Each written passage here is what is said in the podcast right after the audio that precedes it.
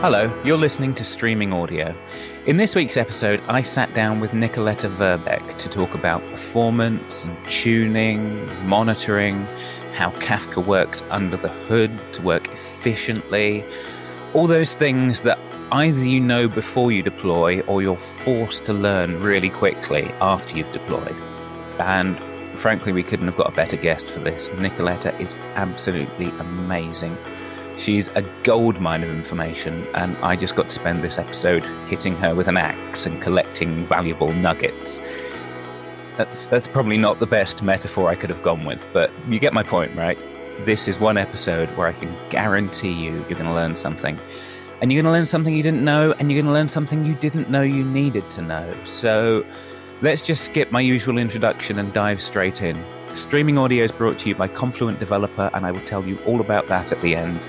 Grab your notebooks, folks, because here we go.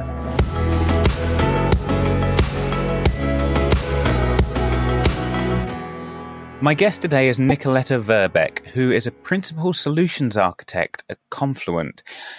Nicoletta, welcome to the show. Hey, nice to be here. Good to have you. My first question is What's a principal solutions architect? What do you actually do? Yeah, so our professional service team kind of handles any troubleshooting, any problem solving, any architecture design, helping you devise a solution to use cases you have. And so that's kind of what I do all day is kind of help customers realize their use of Kafka and event streaming. Is that mostly like troubleshooting or figuring out for how they're going to tackle new projects? Is it a mix? A little of both, actually. I mean, we spend a lot of time problem solving issues they're currently having. Maybe they've grown bigger and now they're trying to figure out how to scale what they've already built, or they've, you know, this is their first time with Kafka and they want to do it right out of the box. And so we'll help them all along the way. Okay. You, you must have you must have some more stories. uh, quite a few. Okay, well, we're going to get into those, but uh, so we we got in touch and said, "Do you have any suggestions for for how to run Kafka properly?" Right, and gotchas, and wow, you you have suggestions. You've sent us a laundry list, so we're going to go through this, and um, I know I'm going to learn a lot, so I'm sure everyone else will. Let me pick one at random. Let's talk about produ- let's start with producers, right? Mm-hmm. One of the things you said is it's a problem to use multiple producers in a single service, which took me by surprise. Yeah, yeah. So this this tends to be like a lot of people migrating to Kafka from things like RabbitMQ or a lot of your traditional message queue systems where they kind of push a model of just create new clients for every single topic that you want to write to or each queue you want to write to or such, right? And well, in Kafka, our Kafka producer is a thread safe producer. And, you know, especially in the Java realm. And it's actually able to talk to many topics with one instance, right? We, you know, we treat the topic as metadata. We treat the partitions the actual, you know, shard of the of the data set. Um, and we do a lot of interesting things behind the scenes to improve that throughput. And the biggest thing of that is this notion of batching. And we'll actually batch multiple records together um, as they target to a particular topic and partition. But we're also able to batch those batches up together as they target to a particular broker in the cluster. So if we're able to ah. share topics, even if you know it's a single topic or your multiple topics, um, we can put them together get a little bit better throughput because now we're we're bundling every partition that was on that node together, targeting that particular broker, sending it across, and we're reducing our broker workload. Because um, a typical thing most people think about is, you know, request per second. Well, the broker doesn't measure its performance in that. It measures its performance in requests per second, not records. And so if we can get more batching in each of those two different segments, you know, the batch of records per partition and the batch of records per node, we get higher throughputs. We got less requests per second. We got less load on the broker to perform all that. Right. And you don't normally have that much control from a programmer's perspective over which broker you're connected to, right? Not not typically, because um, it's you can kind of manipulate where partitions live and try to isolate common partitions and topics together on common nodes to help that. Um, you can also kind of override your own partitioner if you choose. Um, but not not too much control, but at least having them together saves you a ton of performance potential. So so you're better off rather than is this fair? You're better off rather than trying to control which broker you're connecting to, have a single producer that's going to manage that for you. Like, yeah, yeah, because now we're now we're aggregating topics, we're aggregating partitions, we're aggregating connections. Um, I mean, you, you, look at Confluent Cloud and you look at what we're measuring you on um, and your performance and CKU values, and that's you know connections, that's bandwidth, that's um, requests per second load on the backside and stuff. So this kind of helps minimize that that cost margin and increase your performance okay. capabilities. And I'm see, I'm often interested in things like throughput for real time systems. So batch batching's great, but uh, sorry, latency. Right, this is what I'm trying to get to. What's the trade off between throughput and latency with batching? How do you decide what to do there? Yeah, so that that kind of comes into a few adjustments. Um, a lot of the time, you know, it's adjusting your linger MS um, and your your size boundaries because um, in all things Kafka, we typically have the two boundaries, time and size. Um, so manipulating those, but there's always a base cost, right? It's going to cost me X amount of time because typically we think of latency and time to send a message from your producer to your broker and your broker to your consumer and such. And that's just going to have a flat cost, right? And so it's finding what that cost is, adjusting those thresholds to meet um, either on par or halfway through, because you know we are asynchronous, so we can't have more in flight. But adjusting that to where we're we're having enough re- requests in flight, we're not you know too many requests in flight at the same time. We're taking advantage of the fact that it's to cost us 30 seconds. Well, or 30 milliseconds. um, so we're now able to say, well, if my baseline is 30 milliseconds, maybe I set my linger to 15. Maybe I, you know, adjust for that aspect. And now I, I think I'm we should pause there. You should explain to me what, and all of us, what linger MS is, because not everyone's going to know that. Yeah. So linger MS is one of the primary Kafka producer settings typically and it controls the time boundary of batching. Um, so the Kafka producer always attempts to batch records by topic and partition before sending them off. And you know we have a, the size boundary, but Linger MS tends to be the time boundary. And most people run into it first because again they're thinking of latency and time. Mm. So let's adjust our time. Um, but that controls the notion of when we open a new batch, how long am I willing to leave that batch open before I consider it closed and ready to send? Right. So I set ling. I decide I'm going to set linger MS to the very minimum, and that way it will send every record immediately, which sounds great. Why is that a bad? Is it a bad idea? Yeah, it's Right. It, it can be. Um, I mean, there are some use cases out there where doing that is it's perfectly fine. Um, typically, you know, those are seen in our IoT solutions, things like that, where you're trying to get the minimalist latency possible. You're willing to have massive Kafka clusters to do so, even though you might not be sending a whole lot of data in terms of size but you want that minimal latency. You don't care about ordering. You don't care about a number of things to get that latency. Um, but in 90% of these cases out there, you're going to want to set that linger. You're want, going to want to balance that with your cost. You know, what's it going to cost me to send across my network, things like that, um, and get that batching because that batching is going to increase that performance and workload on your brokers. So not not only is it going to help the producer, but it's just going to help what's the load the brokers are doing because now I'm getting more records into a single batch and that single batch into a request or multiple batches into a request to that broker. And now, you know, I'm not sending one request for every single record, which is the work yeah, work variant yeah. on so the broker, the, right? The, almost it's kind of analogous to the transactional overhead, right? That you're paying for each mm-hmm. for each batch. Okay. Okay, that makes exactly that makes sense to me. So before we get off that, are there any signs I should be looking for that I've set Linger MS badly? What's the symptom? Um so usually the symptom a lot of the time is a, I mean, kind of to the point earlier, a lot of people don't even know Linger MS exists to begin with.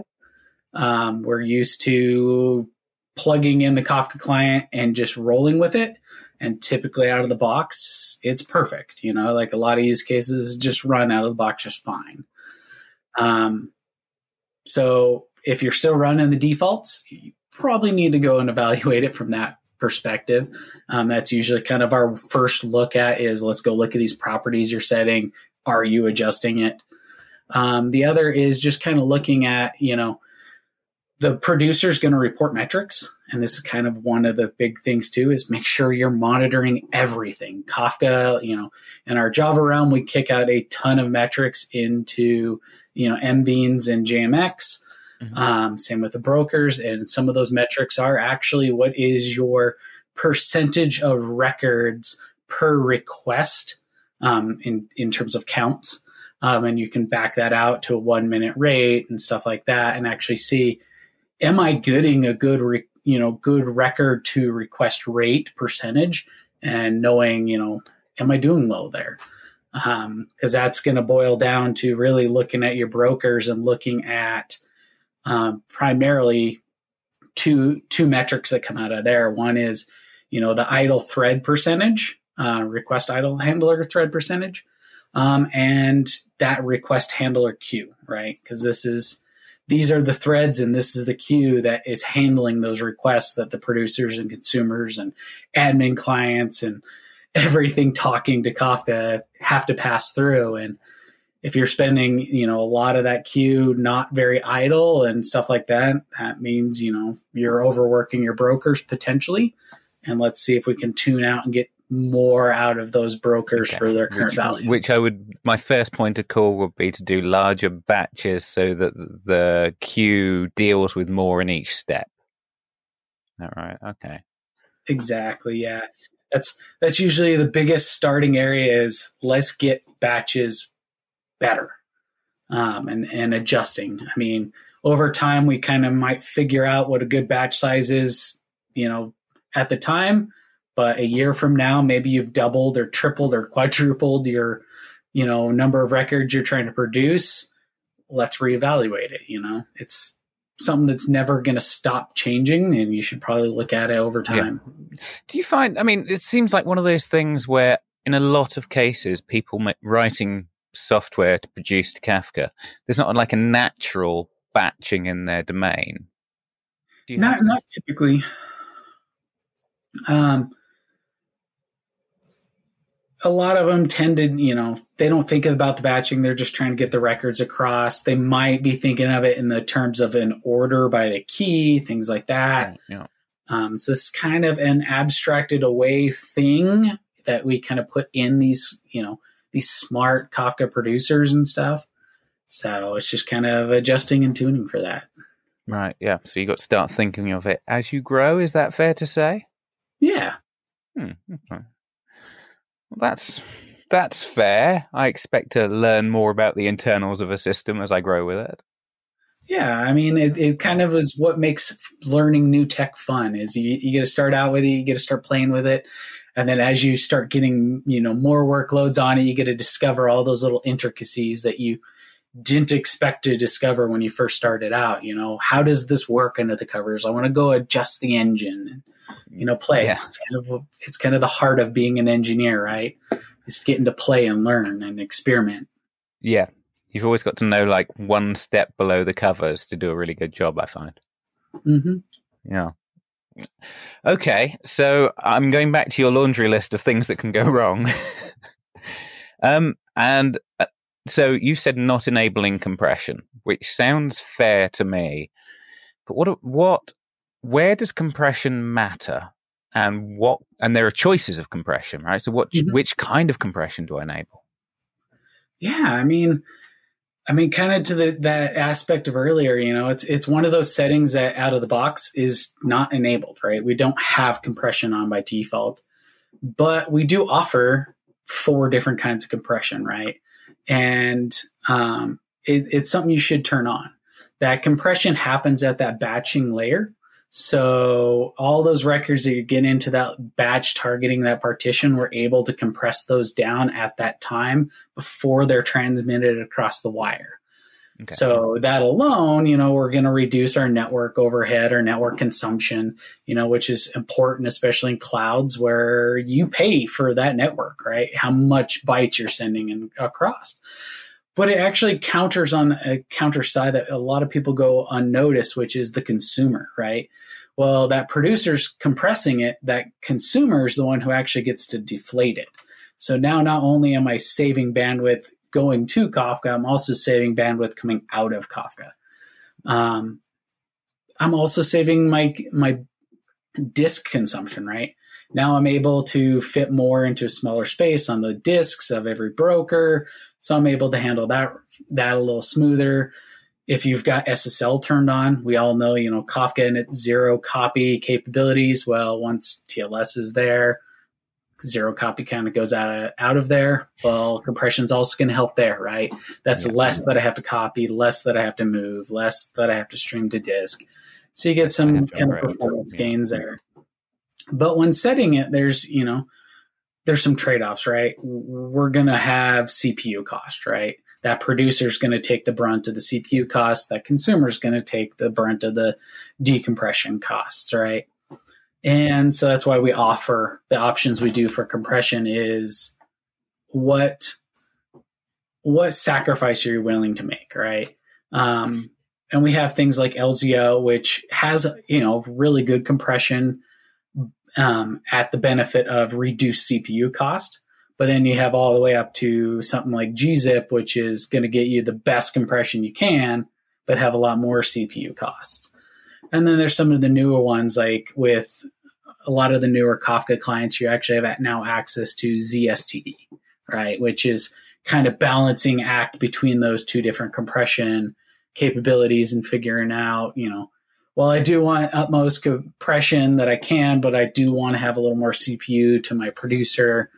Um, so you can account for that. Yeah. But in the grand scheme of things, you know, I can scale producers a lot cheaper typically than I can scale my brokers. And so that's something to keep it keep in mind while you're thinking through those cost measurements. So you're offloading that compute cost to the producer side and the consumer Mhm. side. Yeah, and the free, yeah, I can see how that would free up the broker. So just to, so Oh, that brings up two questions, but let's start to clarify the first one. So when you enable compression, you are compressing a batch of records at the producer side. The compressed data goes over the wire and is actually stored as a compressed batch of records on the topic Correct. and it it will be shipped back out as the same batch and not not actually decompressed till it reaches the consumer side. Correct. Yeah. The the pr- the producer's able to you know it's going to put the whole batch or attempt to put the whole batch in the request depending on again size boundary constraints. Mhm. Um, but that's going to get it over there. We're going to write it to disk. Part of that you know payload is a bunch of metadata, right? That's I'm going to have my raw record compression, but then I have metadata that's going to say, okay, you know, here's the number of records that are in this batch. Here's, you know, any extra information I need to know about it, its size, things like that. That's going to get on the broker, and that's how that broker is going to know how to handle on the consumption side, and you know, on the On the consumption side, that batch might get in one request. It might need to take two fetch requests. Again, that all depends on size tunings. So those are, you know, those are some things, you know, when you start getting into deep performance tuning, you can start messing with is, well, I know my average batch size is this. Well, let me go adjust my fetch size on the other side to that to account for that and try to minimize splitting and things like that. But that's that's getting the deep performance and really trying to squeak out as much as possible. That sounds very deep in the weeds. this just to be clear, this isn't a day one concern, right? No, no. Good. This is this is this is I've bought million dollar hardware and I really want to see where I can take it. Right. Yeah. Because you get to work with clients of all those sizes, right? Oh yeah. I mean be between customers that are running in cloud and customers that are running on hardware with, you know, very expensive RAID arrays or going straight JBOD on NVMEs and there there's all kinds of out there. I can believe. I can believe. So the the other question that came to mind from that is, um, actually two questions. Oh God, you're making me think of so many questions. That's my job. That's okay. I'm allowed to ask you as many questions as I like.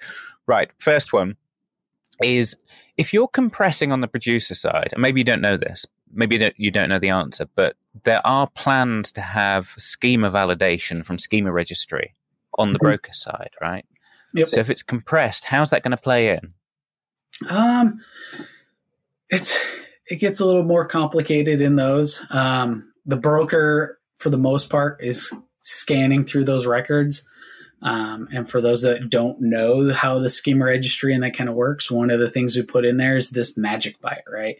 It's attached to every single record at the beginning of its serialized data set. And so we're able to just scan through that real quickly because part of that metadata is their offsets and where things are at.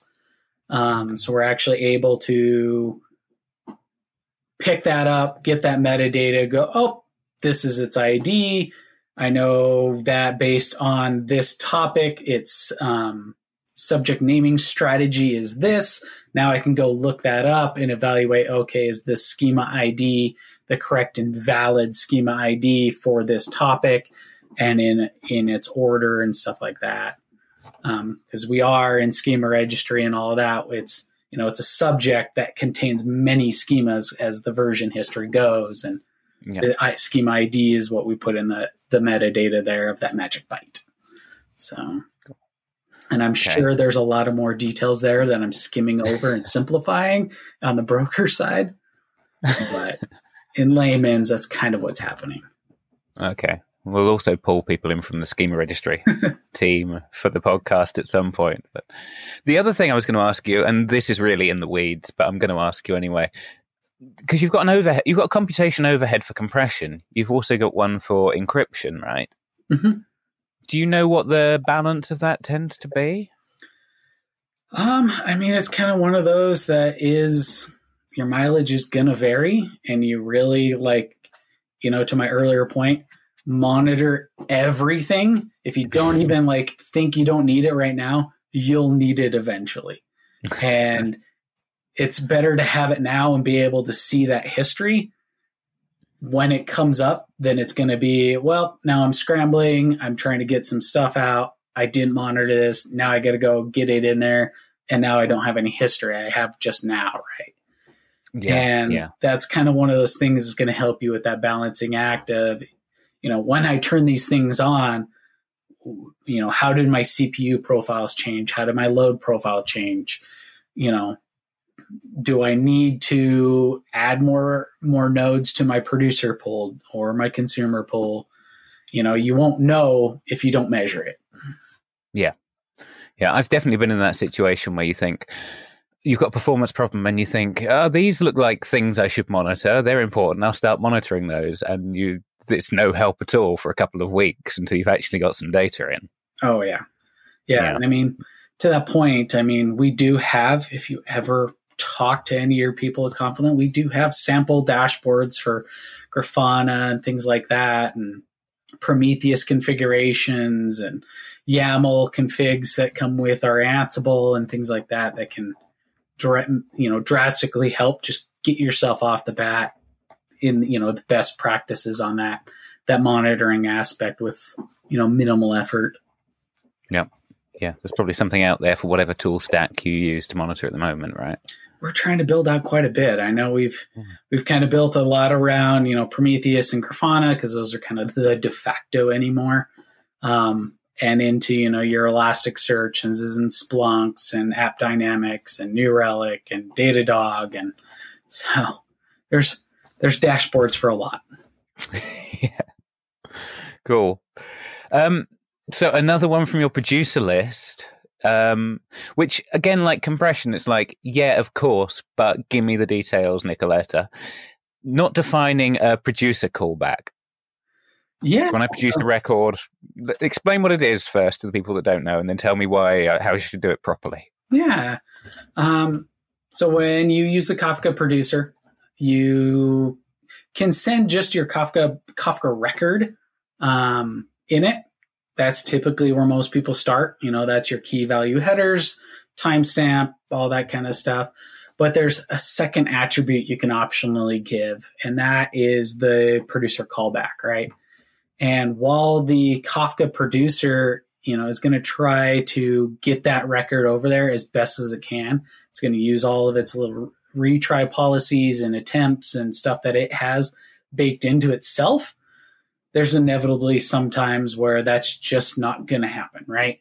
Whether that is, you know, brokers are down for a long period of time and the retries are exhausted, um, or you get into this concept of back pressure. Um, and it's not something most people get into right off the bat. And that's you need to have a way to handle that. And that's that's this callback. And that callback allows you to subscribe to your record and know that was it successful or was it not successful? And you get that through you know typical callback structure. You know in java it's it's an interface definition with a single function that's going to get back either you know the record that you produced with some extra metadata, like which partition did it actually write to, which node, things like that. But it also get, comes back with a potential optional exception. And you want to evaluate that exception looking for, well, what, what happened, right? And this can come into play, you know, if you, if you've set your linger too low, you've lowered your retries too much and you're actually airing out because if I don't capture that retry, well, then I don't know my record didn't actually make it, right? I assumed it did, but I yeah. didn't know. I exhausted retries. The producer tried to tell me, but I gave it nothing to tell to be able to tell me, right? Um, yeah, we need to get away from ship and hope. Yeah, exactly. Yeah. Um, but it's also a way to get that signal back that says from the from the broker side that says, "Hey, you're sending me too much everybody's sending me too much i need to push back a little bit right? That that request queues full that request you know handlers are doing as much work as they can take on. Maybe the network threads are you know maxed out. Something on the brokers is it's slow. And that that callback kind of gives you that extra signal on top of just failure of hey you timed out. We timed out for whatever reason I need you to, you know, pause and handle gracefully back to yourself, right? Like whether that's maybe, you know, auto scaling out a little bit further, your cluster to handle, you know, this pause and the cycle a little bit more. Maybe it's, you know, pushing upstream from your application further and saying, hey, can you slow down a little bit? You're, you know, you're spamming the system, you know, and yeah. it's kind of, a good measure and make sure you're doing both. You know, capture that exception, make sure you're retrying. You know, maybe the error is, you know, to your earlier point, maybe the schema you are using is wrong and actually not valid. And we are t- trying to tell you that this record will never get produced because it is invalid.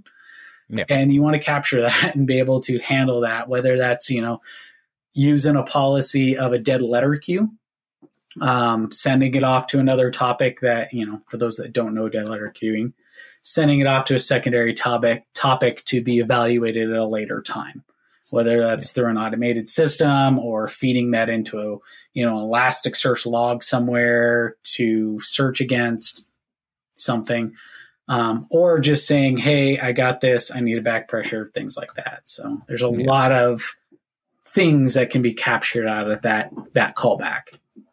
Yes, yeah. I've I've definitely got it in my mind for error handling, but I'm definitely guilty of not considering it for things like back pressure.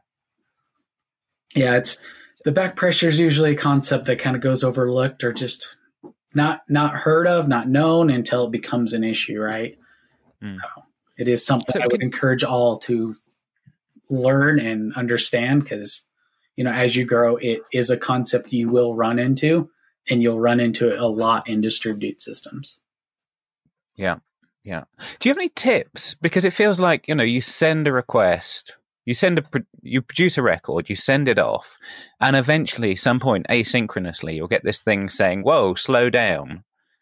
And it often doesn't feel like a natural thing to put in the programming model to say, "I'm going to slow down on the new stuff because the old thing told me to slow down."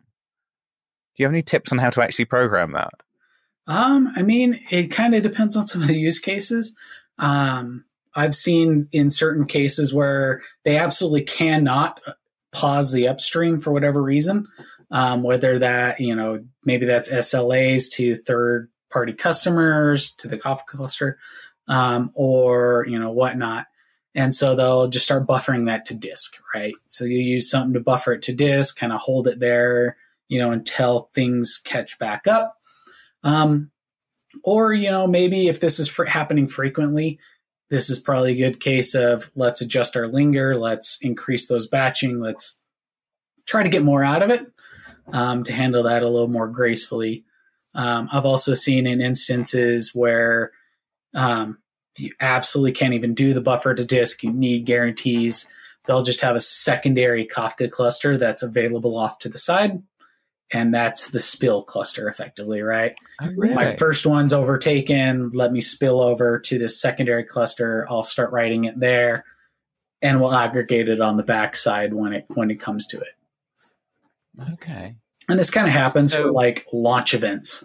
Um, think like video games launching, and I need to you know have this guarantee that you know I've got my Kafka cluster. While we can scale that up reasonably fast, that still takes time I'm going to pay the cost. Let me have just a secondary cluster off to the side just in case.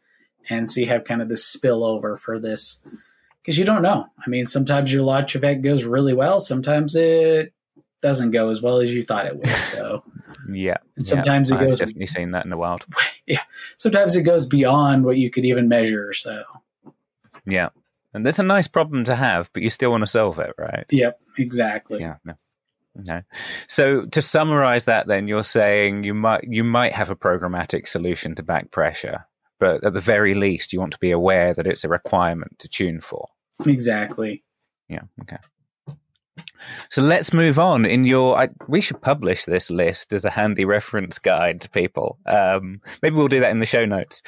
But moving on on your list to consumer side, right? Yeah. Uh, and it feels like this is going to be a parallel to the producer side. You've said to me problem with using one consumer per thread in a service? Yeah, so you know, kind of the same on the producer side. I mean, we tr- we try to take advantage of those fetches. Um, we try to take advantage of in-memory buffers, things like that. Um, and it's not necessarily a requirement. Like while the consumer out of the box itself isn't a thread safe thing, it is capable of doing it. Um, and that's that's usually where we encourage it right? Like a lot of the time maybe the evaluation of a single record does take a while. So your first inclination and it's kind of you know kind of been always the push in kafka which is well let me just add more partitions. Let me add just more consumers and i'll just scale it that way right? Well you might still be one threaded microservices things like that. That's not always the best nature right? Because more partitions you know each partition does have a cost. Each consumer does have a cost. You know you have fault tolerances there to deal with um, and such. So moving to a multi-threaded model can help at a certain point right? You know you don't want to get too many consumers out there too many partitions because it's it's going to affect some things and i'll go down there here in a second. But you can move to a model where I have one consumer, I thread that off. Um, you know, the records coming out of that consumer to a thread pool, and I manage that. This usually means you're starting to get a little more into the weeds of the Kafka consumer and how you, you know, tune it and manipulate it and do stuff like that. Um, you're also going to have to start managing your own offsets at this point because now you've got to do thread coordination. Um, so it's not just safe enough to say, well, if I got to my next pull, then that most likely means I can commit all the records that were just handled, right? Because out of the box, that's what the consumer assumes. So you're going to need to start managing your own offsets, keeping track of that. You know, when you do do that, make sure you do start using the rebalance callback, which is on you know on my list of other things. Uh, yeah, but you can choose if it's time to go into that right now or push on. come back to that one. Okay. But kind of to the earlier point there, you know, when I get too many consumers, I start getting to a point where, you know, each consumer is going to require at least one partition to get the parallels of work. And now I get to a point where my fault vector kind of happens. You know, I've got a lot more services out there. I've got, you know, if one of them happens, I've got to rebalance. Well, now my, you know, my consumer group is so big that rebalance can take a little longer, right? I've got to shuffle between all of these nodes, you know, hundreds of, you know, consumers potentially. And that's going to take some time. So that means my time to recover is a little more delayed. That's going to affect, you know, my guarantees, latency guarantees, things like that. It's also you know, kind of one of the things that goes overlooked is, well, now I've got more partitions.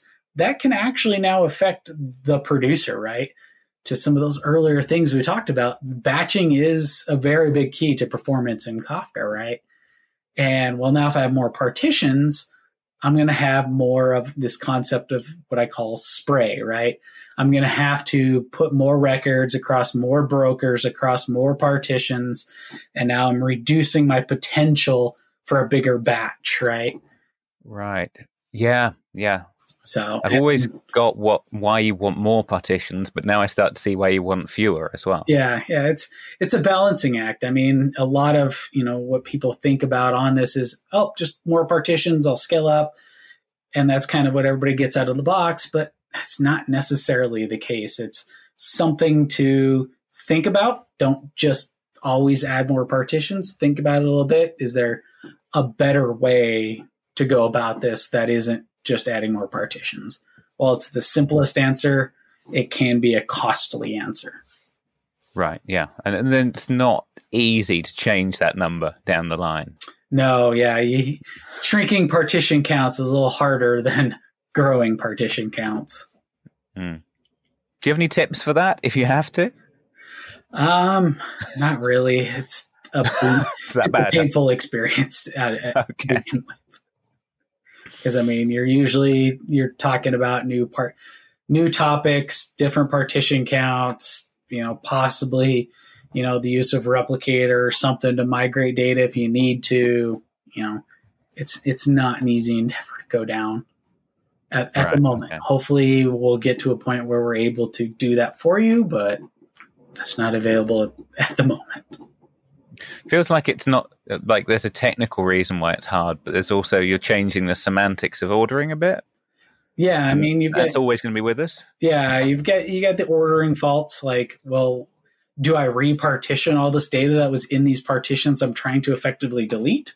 You know, if I want to preserve that data, or its adverse effect, you know, like for those folks that care about ordering and stuff like that, adding partitions is it's a big event potentially and a lot of times you need to time it for a time of day to do it because um, you need to guarantee that order somehow right and you need you know when i add that partition my ordering's going to be out of whack for a little bit right while all those yeah. partition and tables realign so okay.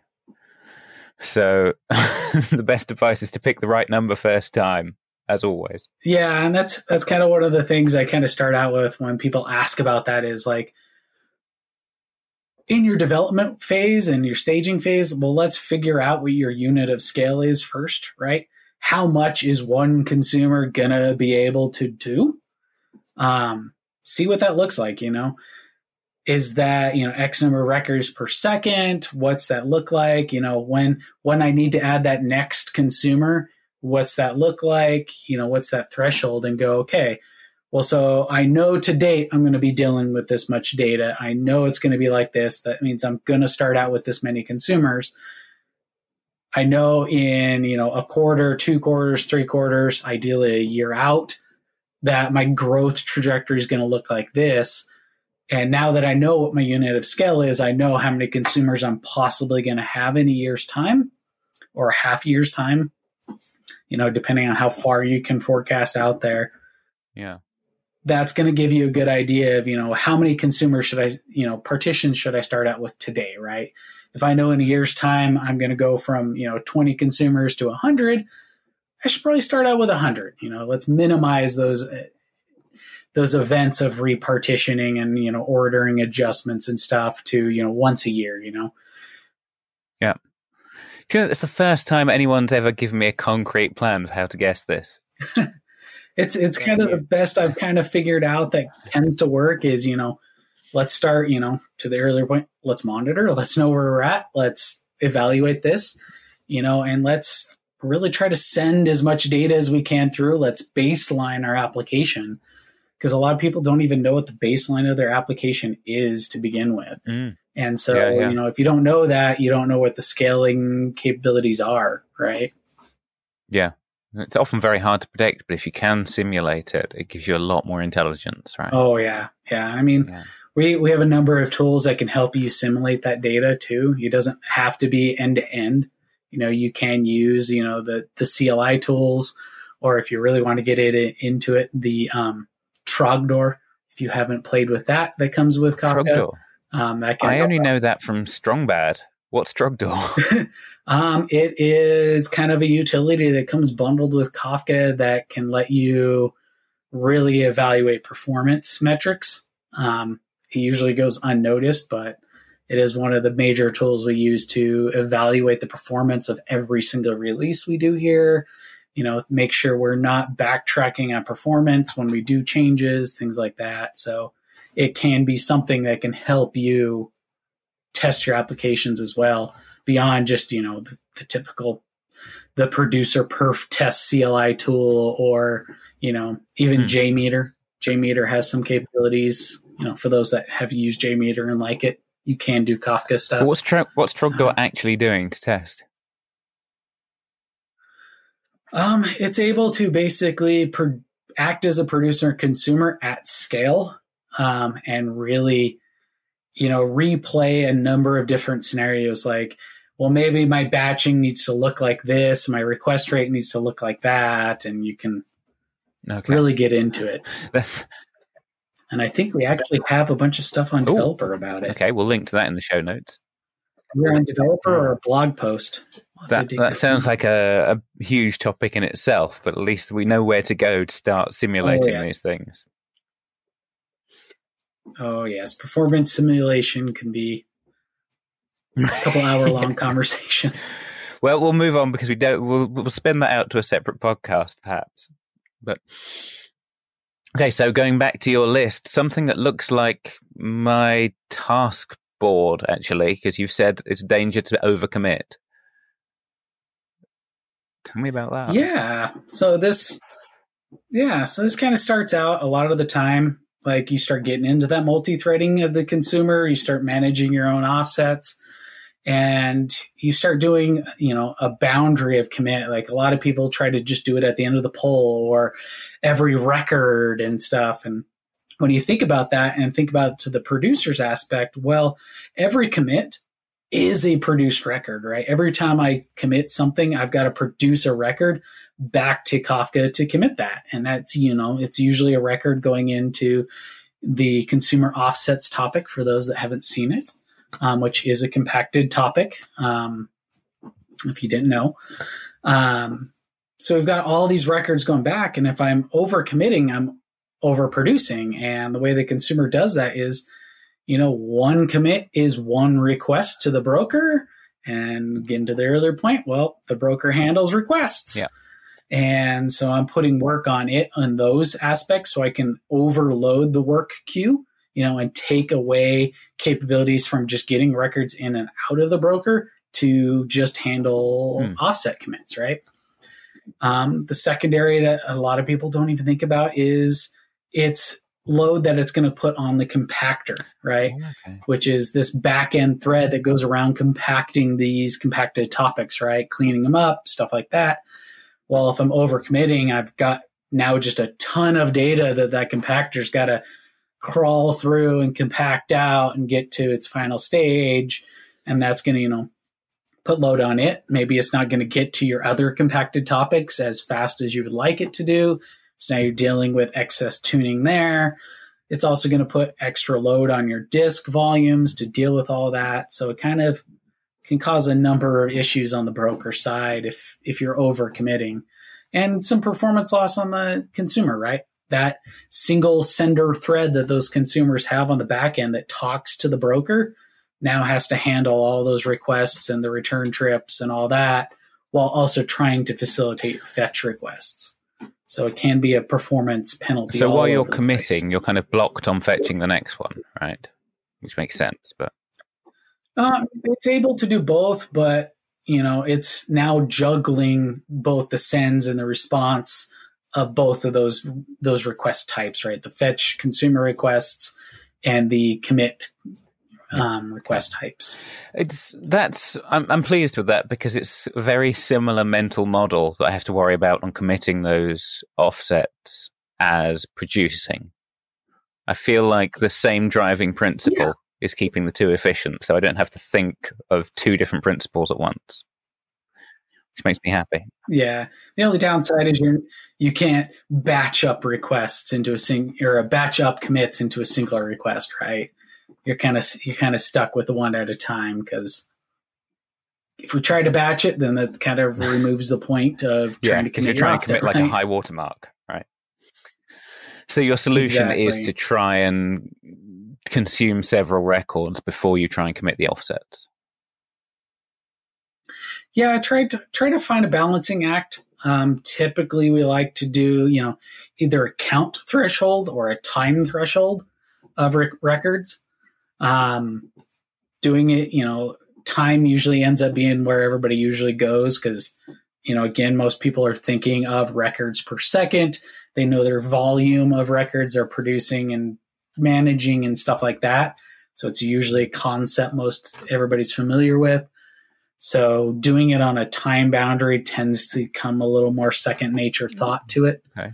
Um, but, that surprises me because it seems like something that's so domain specific. It it can be. Um, I mean, some you might go to a a count threshold or a transactional threshold. Maybe you need to do you know a number of things before you can say okay my watermark moves like maybe you're putting data into a database table right um, so maybe you're doing a transaction there and you want to manage that commit that way um, but a lot of the time that's not usually the use case but it is out there. So usually, most of the time, your time boundary or a, or a number of records boundary tends to be the de facto everybody starts yeah. out with. And is that does that cover everything we need to think about on like performance tuning the actual fetching of data? Um, not not completely. Um, there one of the setting sets that uh, like a lot of people just don't know about is how do you tune the fetch, right? Um, and a lot of the time they start out with you know maybe i turn my my consumers off for a little bit. Maybe my deployment is a red green or you know kind of those different types where i'm stopping everything i'm spinning up everything or maybe i had a bug the whole thing didn't work and i'm relaunching it. Or you're migrating you know an older batch driven etl system to kafka so you still have kind of some of that consumption lingering. Um, and what you usually tend to see a lot of the time is you'll be watching your consumer lags, right? And you start seeing one or multiple partitions that are assigned to consumer start falling behind, but you'll see like one partition that's just fine for that consumer, but all the others are failing. Mm. And that's usually the symptom of needing to tune your fetches, right? And there's two two main ones. That come into play, right? And like all things, again, we have time and size boundaries. um, in this case, it's usually the size boundary that's coming into play here. And when we when we fetch a request from the brokers, we usually say, you know, one of two things. You know, I'm willing to wait this long to get my data, or I want this much at the minimum or the maximum, right? Yeah. And so we start needing to tune the maximum on that threshold, which is, you know, I need to get more data back. You know, out of the default, we're saying, you know, 50 megs of data currently um, that I want in total. But we do have another setting that goes unnoticed a lot of the time, which is our fetch per partition or max max partition max partition fetch bytes, right. um, which is one meg and uh, out of the box for default. And so if I'm doing ETL stuff, I probably am going to want to bring that up. And a lot of people's first is, well, let's take that to the 50 meg. Well, if I'm saying I'm willing to take 50 megs on a single partition, but I my max fetch request response size is 50 megs, well, now I'm locked on that partition, right? I'm going to keep reading from that partition before I go to the next ones. Because the brokers and the way all of this consumption wants to do is it wants to drain a partition first before moving its kind of cursor to the next partition okay. that it might be handling for you. So if I can adjust that to where I say, even though that one partition might have 50 megs worth of data available to me, but I have three partitions I'm consuming from as a single consumer. Because I'm load balanced. Or maybe, yeah. Yeah. So I'm going to want to set my fetch max as a whole to something big enough to account for all three of those partitions getting a chance to send data back to me in that fetch request. Right. So I'm not locking on that one because that broker is going to kind of send, okay, well, here's your first meg from this partition. I've maxed out that partition's, you know, setting you told me. I'm going to give you the next same amount from the next partition and so forth.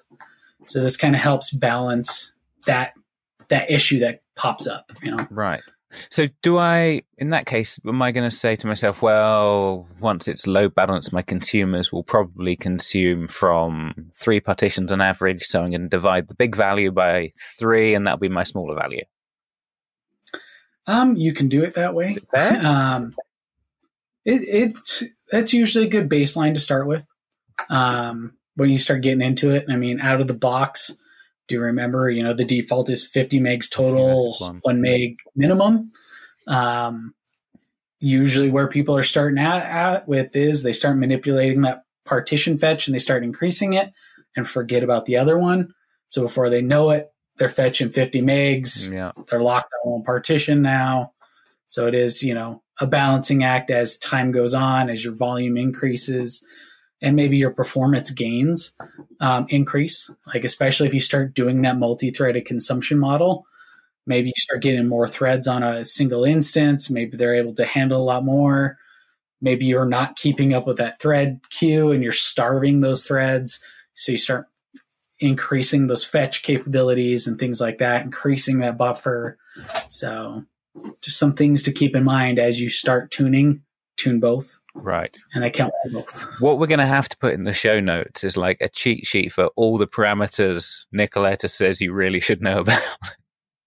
There's there's a few of them. There's a lot of metrics too that keep an eye on that go overlooked like like to the earlier stuff on the producer that the metrics around, you know, records per request, um, the average compression ratios, things like that they're usually ones people don't think about. They're they're wanting to monitor and make sure the system's healthy, but usually performance of the system goes overlooked initially. Yeah, yeah. It's it's true. I've I've got a lot of sympathy for for the people on the other side of your desk when you're talking to them because it's like you out of the box it seems to work quite well and you go and look at the docs for which parameters look interesting and there are loads of them and how oh, do you oh. navigate Well, and you, I mean, you, the docs alone are ominous. You go through them, and it's hundreds of these things, and you've got to read every single one of them, and so it's it's a lot to do. Yeah. Um, it is one of those things I would highly encourage those that are wanting to get into really understanding those. to check out many of the videos we're doing on these and our education teams work they've done because um, they've they kind of help you understand exactly what that that parameter covers and what it's actually doing.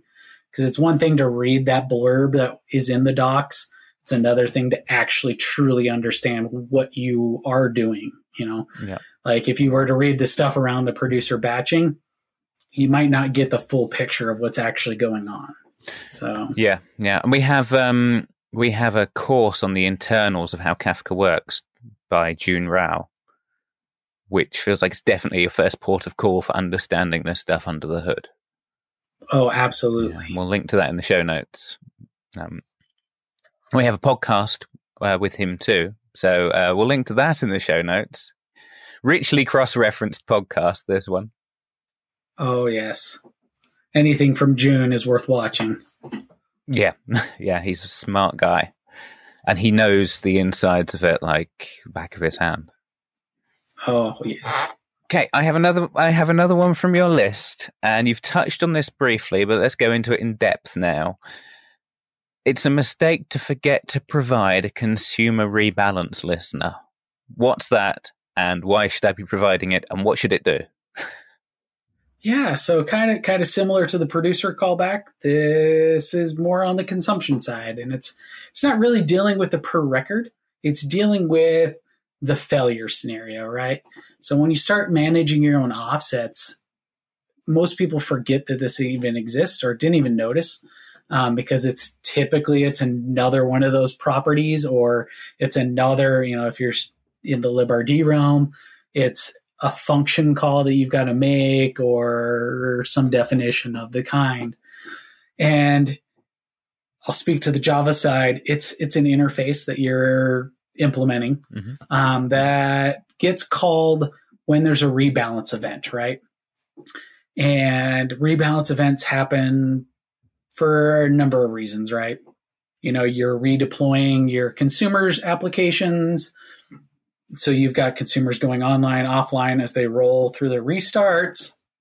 Or, you know, a broker went down. I need to rebalance where the listeners go, you know, whatever, right? So the consumer group needs to rebalance the partition assignments, right? Yeah. Um, this function actually gets called right on every single consumer before it starts and there's there's two functions that are defined in this interface one is i'm about to rebalance close things up and the other is the rebalance is done here's your new assignments right right and this kind of gives you a chance to say hey you know especially if you're doing the thread model hey the rebalance event's about to happen let me stop the work i'm doing because i might lose partitions and it will tell you, you know, if you're using cooperative, the new cooperative sticky stuff, you know, you get some hint of which partitions are going away and which aren't. But it gives you the chance to go stop the work a little bit, wrap up where you're at because you can hold it for a period of time. Um, there is a timeout, so be cautious of that. But you can hold the work, hold the rebalance a little bit, wrap up what you're doing, do your final offset commits, clean yourself up, Oh, so you are allowed to. Sorry, you are allowed to like do that last bit of work of saying commit my offsets before it goes yeah. down. Okay. Yeah, that's that's in effect what it's kind of designed for is to give you that opportunity to say, okay, something's going to happen. The partitions I'm currently latched onto are going to change. Somebody else is going to get this work. If I don't commit my offsets now, there's a potential for duplicate consumption, right? I might have finished the work, but I haven't committed offsets yet. There's that differential. Yeah. This is your chance to commit that, not replay the work, canceled work in progress, clear any work queues that you might have. It's kind of your chance to clean up, get ready for new records to come from different partitions. Hit save before the laptop reboots, that kind of Exactly. Yeah. Exactly. Okay. So, and that, and that gets kind of broadcasted to every consumer in the consumer group who's still in the group. Um, so, you know, if if you left, you issued your leave group request. If you left, you're probably not going to get it. Um, but as long as you're in it, you'll get it. You can handle it. Every consumer gets it, so everybody gets to handle it. It's not just the group leader um, that's going to get it. So it's not like trying to do your own consumer partitioner or any of that. So this feels like a real like post research and development. This is when you're really into production. You're living with the reality of com- computers coming up and down all the time, right? Oh yeah, this is yeah. I mean, it's it's it's never a factor of you know is it going to die? It's always a factor of it's gonna die. When is it gonna die? And am I gonna handle that death gracefully? Yeah. Right. You know, especially especially when we start thinking Kubernetes and its whole, you know, cold the herd model of deployment management. yeah. yeah. Prepared is uh if you're prepared for it, then you're gonna survive it, right? Mm-hmm. Yeah. Okay. So looking at my list again, there's so much you've given us here. Um, uh, undersized per Kafka consumer instances. Yeah. What does that mean? Um, I mean, this kind of plays into some of it, and it happens in the producer side too, which is a lot of the time when you first start out, maybe you pick that, you know, that small AWS instance node type for whatever reason, you know, you want you know you wanted three or four parallelizations but as time's gone on you're now at you know 10 15 20 consumers in your pool. They're spreading that work all across each other but they're really small right? Yeah. and on both sides well now now i've increased my number of producers or i've increased my number of broke or consumers.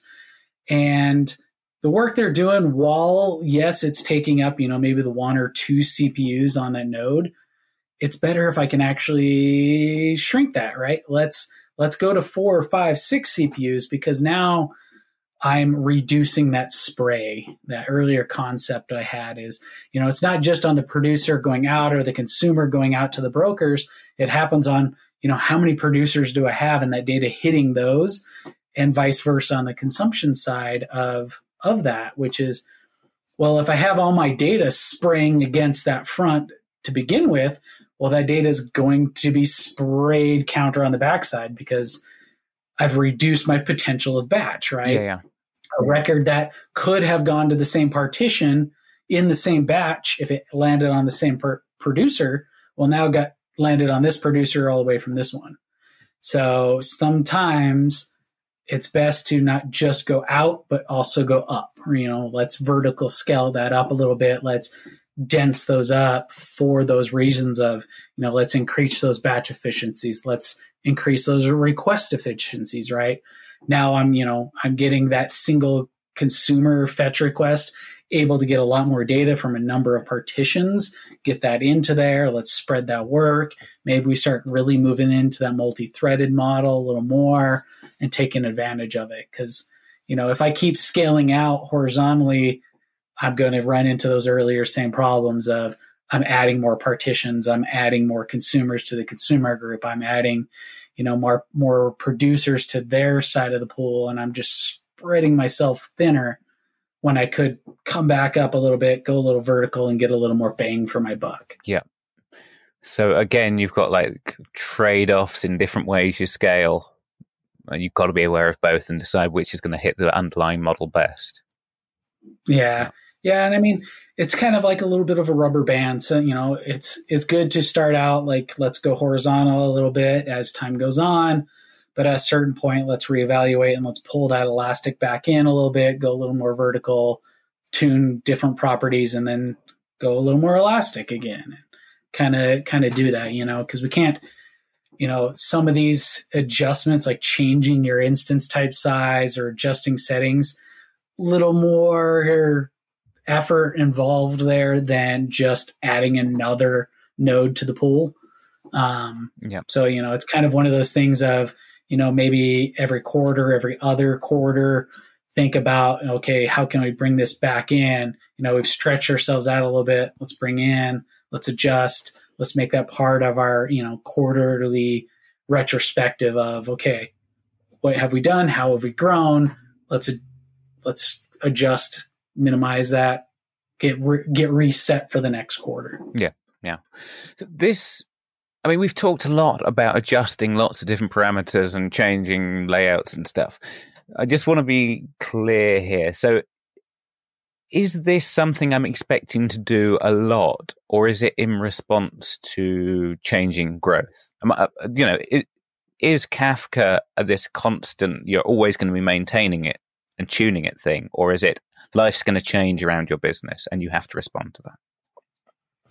It's a little of all the above, really. um, it depends on the use case. I mean, there are a lot of use cases out there that the work doesn't grow. You know, maybe it's just, you know, it's a simplified workload. It's, you know, different in whichever way. Um, so their growth, your growth is minimal, right? Or, you know, so a lot of these settings maybe something you look into once a year, once every other year, once every five years, you know, and some other areas that you know, like maybe, you know, you've got Kafka in that main line of your business, you're handling events, you're growing successfully as a startup or even as a, you know, an established enterprise on this new workload or, you know, you're gradually migrating data. Well, all that comes with some effort that needs to be put forth while you know, while we try to make Kafka as scalable as possible, as minimal as possible, sometimes you do, you got to put a little more effort in. You got to figure it out. You got to tune some settings and dive deep. Yeah, yeah. Okay, so let me see. Let me see if I can uh, wrap this up with what's top of my mind going away from this, and you can tell me if I've missed anything. I don't really want to reduce the number of partitions I've got. I need to understand batching and compression, and I should really worry about those callback hooks. And if I do that, I won't be too unhappy in the future. Oh, monitoring and monitoring. Monitoring. Yeah. Yes, don't forget monitoring. If I, if I go away from this with those four things, will I be happy? You'll be happy for a good while. like that, that'll get you to some pretty reasonable scales. Um, really tuning the batching and stuff is that next tier. You know, this is this is going from I just started out with Kafka to I'm really using Kafka. I need to scale this up, right? Yeah. And so that's where a lot of these settings and monitoring and metrics really start showing their their own is that next stage. You know, I'm getting a little more advanced with my Kafka usage. Yeah. Okay. Well, happy for a long time is probably the best guarantee I've been offered for a while. so well, I think we should probably leave it there. While I could pick your brains for another few hours, um, we'll probably have to bring you back for more another day. But um, Nikoleta, thanks very much. This has been really educational and interesting. Thanks yeah, for being on thanks. the show. Yeah, thank you. And that was Nikoleta Verbeck, sharing some common mistakes and a lot of hard won knowledge. I think there are going to be a few people who get to the end of this episode and start tweaking a few cluster parameters and batch sizes. So good luck if you're one of them. Um, we're going to put as much of that detail as we can in the show notes, but if you want some more, then take a look at developer.confluent.io. That's our education site for Kafka, and it will give you in depth guides for a lot of what we've covered today. There's also a really useful course by Jun Rao that explains how Kafka works under the hood through so many different parts of the system. And if you look at that, you'll really understand how Kafka works and exactly how Nikoleta's advice plays out as your data travels through network threads and I.O. queues and onto disk. That course also has exercises to cement your knowledge, and if you want to go through those, you'll probably want a Kafka cluster to play with.